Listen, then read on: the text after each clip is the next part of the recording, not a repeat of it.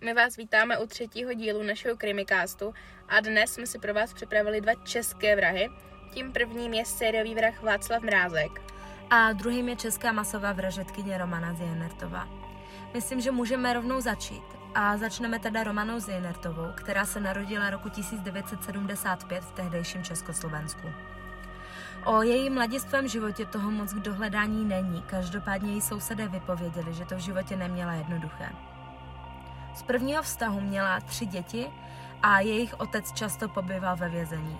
Podle všeho na ně nijak nepřispíval. A druhý partner, který byl v době vražd současným partnerem Romany, s ním měl dvouměsíční holčičku. Údajně trávil hodně času prací na svém hospodářství a přestože se snažil být své přítelkyni oporou a upřímně ji miloval, Romana si připadala na všechno sama a svou situaci psychicky nezvládala. Známým se také svěřila s obavami, že by jí nakonec mohla sociálka děti vzít. 2. září roku 2011 se v Širokém dole na Svitavsku Romana Zienertová ve věku 36 let pokusila o takzvanou rozšířenou sebevraždu. Tehdy v rodinném domě, do kterého se rodina přestěhovala jen pár měsíců předtím, zavraždila všechny své děti a poté se pokusila o sebevraždu. Ten den poslala Romana nejstaršího syna Davídka na nákup. Ve chvíli, kdy odešel, zavraždila svou nejmladší dceru Románku, která měla pouhé dva měsíce. Miminku nožem podřezala hrdlo a zápěstí během toho, co leželo v kočárku. Po vraždě Romanky se hned vrhla na svou druhou dcerku, která měla v té době čtyři roky. Holčičce taktéž podřezala krk i zápěstí a vyšetřovatelé zjistili, že její zranění svědčí o tom, že se pokoušela své matce bránit. Podřezáním hrdla a zápěstí také zavraždila svo, svého dvouletého syna Lukáše. Když se nejstarší osmiletý syn David vrátil z nákupu, matka ho pronásledovala až na půdu, kde připravila o život i jeho. Zakryvala mu nos i ústa neznámým měkkým předmětem, nejspíše polštařem, tak dlouho, dokud ho neudusila. Po těchto hrůzných činech chtěla spáchat sebevraždu a podřezala si žíly. Poté se pokusila oběsit na půdě. Láno se však přetrhlo a vražetkyně propadla otvorem v podlaze z půdy do stodoly. Jako první na místo činu dorazil Romanin partner Jaroslav, což byl otec dvouměsíční dcery Románky, jak jsme si řekli před chvílí. Na místo se vydal, protože mu Romana ten den nebrala telefon a u sousedu vypověděl, cituji, když jsem vstoupil do obyvací kuchyně, viděl jsem na zemi dětské tělíčko v kaluži krve. Nevěděl jsem, co mám dělat a tak jsem hned dveře zavřel a jel na policii do poličky. Konec citace. K domu pak kromě policistů dorazili i záchranáři, kteří Romanu letecky transportovali do nemocnice v Hradci Králové. Ona při pádu sice utrpěla vážné zranění hlavy a ztratila asi litr a půl krve, ale lékaři ji v nemocnici uvedli do umělého spánku a její stav stabilizovali. Romana před soudem tvrdila, že trpí výpadkem paměti a že si své činy nepamatuje. Prohlásila, že si ze svého života vybavuje pouze útržky vzpomínek, a to například na taneční. Na dotaz soudce, zda si pamatuje na své děti nebo na svého partnera, odpověděla, že si na nic nevzpomíná. Údajně nevěděla, že měla děti, ani že měla nějakého partnera, prostě nic. Podle psychiatru ale Romana vypadek paměti pouze předstírala a motivem vraždy podle nich nebylo dětem ublížit, ale uniknout před problémy, které nezvládala. Psychiatrové se shodli, že netrpěla duševní chorobou ani poruchou a musela si dobře uvědomovat, co páchá, když v době činu nebyla ani pod vlivem alkoholu nebo léků. Podle jejich posudku se jednalo pouze o poruchu přizpůsobení v tíživé situaci. Útok na děti byl veden velkou silou a jedno z dětí mělo na těle dokonce devět ran od nože. Když soudce nechal promítnout fotografie z místa činu, včetně snímku mrtvých dětí, Romana neprojevila absolutně žádné emoce. Romana Zejnertová byla krajským soudem 11. května 2013 odsouzena na doživotí. Při vynášení rozsudku spadla na zem a skolabovala. Soudce tak ve čtení verdiktu pokračoval na odročeném stání a to 30. května. Romana se odvolala, trest však potvrdil odvolací soud a poté ho potvrdil i nejvyšší soud České republiky. K výkonu trestu nastoupila do věznice v Opavě, kde si doteď odpěkává svůj doživotní trest. Toto by bylo k Romaně Zejnertové všechno a myslím, že se můžeme teda vrhnout na Václava Mrázka. Václav Mrázek se narodil 22. října roku 1925 ve Svinařově na Kladensku. Jeho otec byl havíř a následky jeho náročné práce tlumil alkoholem. Když to s pitím přehnal, tak nešlo prodáno daleko. Rodiče neměli moc peněz a přesto měli 12 dětí. Rodina byla tak chudá, že dokonce nějakou dobu bydleli v odstaveném vagónu. Jelikož nakrmit 12 dětí není úplně levné, tak sami rodiče posílali svoje děti krást. Právě Václav byl celkem zrušný a krádeže mu šly, proto ho otec dával za vzor sestrám a bratrům. Když dokončil pátou třídu, tak školu opustil a začal pracovat jako pomocný dělník na stavbách. Paradoxem je, že Mrázek se chtěl stát policistou nebo vojákem. Důvodem bylo to, že chtěl mít sílu, moc a hlavně zbraň za pasem. Poprvé byl odsouzen, když mu bylo 16 let, a to za krádež. V tomto případě vyváznul pouze s podmínkou. Na okolí nepůsobil nějak zvláštně. Byl postavivě malý a slabý, na ženy působil plaše a neuměl se seznamovat. Rád však ženy pozoroval při svých cestách na kole. Takhle nějak si začal vyhledávat své oběti. Jak už jsem zmiňovala, Mrázek se chtěl stát vojákem a tak se roku 1946 přihlásil jako člen k ozbrojené ostraze humanitárního konvoje Mezinárodní organizace pro pomoc a obnovu UNRRA mířícího do Rumunska a Bulharska. Mrázek později vypovídá, že členové souložili s prostitutkami a zvykli si hrozit jim občas pistolí. Toto chování Mrázek ochotně napodoboval a podle jeho slov byl schopný souložit se čtyřmi dívkami za noc. Po návratu se zase věnoval krádežím a troufnul si i na byty. Toto však netrvalo dlouho, jelikož byl dopaden a šel do vězení na 18 měsíců. V této době měl Mrázek i jeho jediný normální vztah se ženou jménem Miluška. Měli spolu dokonce i dítě. V důsledku toho, že šel Mrázek do vězení, ho Miluška opustila. Později Mrázek říká, že právě Miluška byla jedinou ženou, kterou měl kdy opravdu rád. Mrázek měl hodně divných fantazí. Jednou takovou fantazí byl pohlavní styk s nehybnou ženou, nejlépe teda mrtvou. Podle některých zdrojů se ucházel o zaměstnání v Márnici, jinde jsem zase četla, že on se do té Márnice pokoušel i vloupat, právě za účelem toho, aby mohl mít pohlavní styk s mrtvolou. Uh, to zaměstnání samozřejmě nezískal v té Márnici. Jeho první obětí se stala teprve 15-letá Hana Chloubová, kterou zabil 21. srpna roku 1951 u obce Drahonice. Dívka ráno odešla na nedalekou louku pást krávy a od té doby po ní nebylo vidu ani slechu. Její otec měl o svou dceru strach a tak se ji vydal hledat. Nalezl však pouze mrtvé tělo dívky. Dívka měla rozbitou hlavu a rozhalenou bílou košilku. Mrázek ji ubil klackem a potom ji odtáhl na skryté místo, kde její mrtvé tělo znásilnil. Po pachateli se okamžitě rozjelo pátrání a policie nejdříve pracovala s verzí, že pachatelem je někdo, kdo dívku znal. Mrázek se k této vraždě přiznává až po jeho dopadení. Tato vražda totiž nebyla celou dobu vyšetřována jako součást sérii vražd, které vykonal Mrázek. Další vraždu Mrázek provádí asi měsíc po té první. Druhou obětí je náhodná kolem jdoucí Bronislava Pajůrková, která byla navštívit svého manžela v nemocnici. Jelikož jí ujel autobus, rozhodla se domů jít pěšky. Mrázek tuto svou vraždu popsal takto. Už se setmělo, ale byla neděle. Stále jsem potkával nějaké mladé ženy. Měli doprovod, ale při pohledu na něj jsem počal pocitovat silné pohlavní vzrušení, které se projevovalo i návaly krve do hlavy a později bolestmi hlavy. Když jsem spatřil tu osamělou ženu, jak jde proti mně, začala mě silně bolet hlava. Nervy mi silně pracovaly a v tom jsem musel vystřelit. Prostě to byla myšlenka dostat tu ženu vystřelem. Střelba do ženy mě ještě víc pohlavně vzrušovala a právě tak její zhroucení a pád.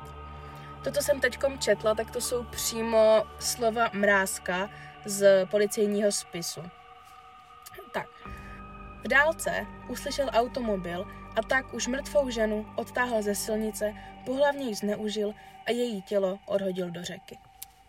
Po tomto činu si Mrázek uvědomil, že revolver není úplně ta nejvhodnější zbraň z hlediska hlasitosti a tak se rozhodne změnit vražednou zbraň a začne používat nůž.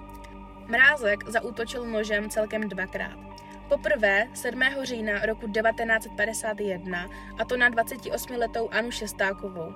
Čepel se mu však zasekla o její čelist, takže se mu žena vysmekla a s křikem se jí podařilo utéct. Mrázek ji pro jistotu nechá být, nepronásleduje ji a stáhne se. Proč se o nic mrázek nepokusil? No asi proto, že zoufalství a křik ženy nejspíš způsobili to, že ve stejném okamžiku ejakuloval a jeho zájem tak opadl. 16. listopadu roku 1951, něco málo před půlnocí, mrázek zkusil zautočit s nožem po druhé. Na silnici z Chomutova do Spořic napadl Ernu Mainlovou, která kolem něj jela na kole. Mrázek ženě zasadil neuvěřitelných 18 ran do hrudníku a břicha. Zázrakem je, že Erna tento útok přežila.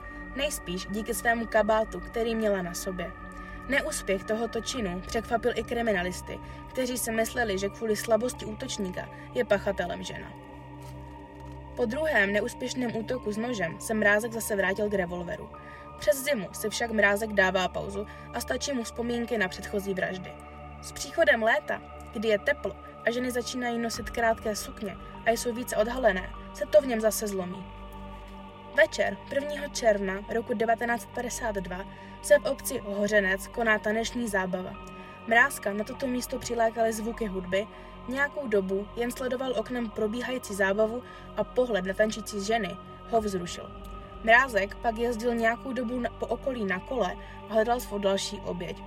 Asi půl hodiny před půlnocí vyjde z hospody Elena Marmanová, která pak jde po opuštěné cestě, když v tom zaslechne zvuk výstřelu. Přikrčí se a otočí se. Když se otočí, stojí tam mrázek a napětě na ní zírá. Elena se na něj otočí a říká mu, co blbneš. Natož jí mrázek odpoví, ať vypadne kráva blbá. Při prvních výstřelech ejakuloval a jeho touha po souloži zeslábla. Avšak asi po hodině se začal mrázek vyhlížet novou oběť, takže Ellen nebyla ten večer jediná, na kterou zaútočil. Marmanová po svém příchodu domů zjišťuje, že má v kabátu dvě díry, takže se jenom usvědčila v tom, že šlo opravdu o výstřely. Druhý den se rozhodne jít podívat na místo, kde jí mrázek napadl. Všimne si rých v zemi, vedoucích mimo cestu a vydá se proto po nich, tam, kde končí, nalezne mrtvé tělo 16-leté Marie Dvořákové. Marii se stalo osudná to, že čekala na kamaráda, který ji měl na motorce odvést domů. Kamarád prvně odvezl její kamarádku a poté měl vyzvednout Marii. Asi proto, aby ji měl jenom pro sebe, protože se říkalo, že Marie je nejhezčí dívkou v okolí.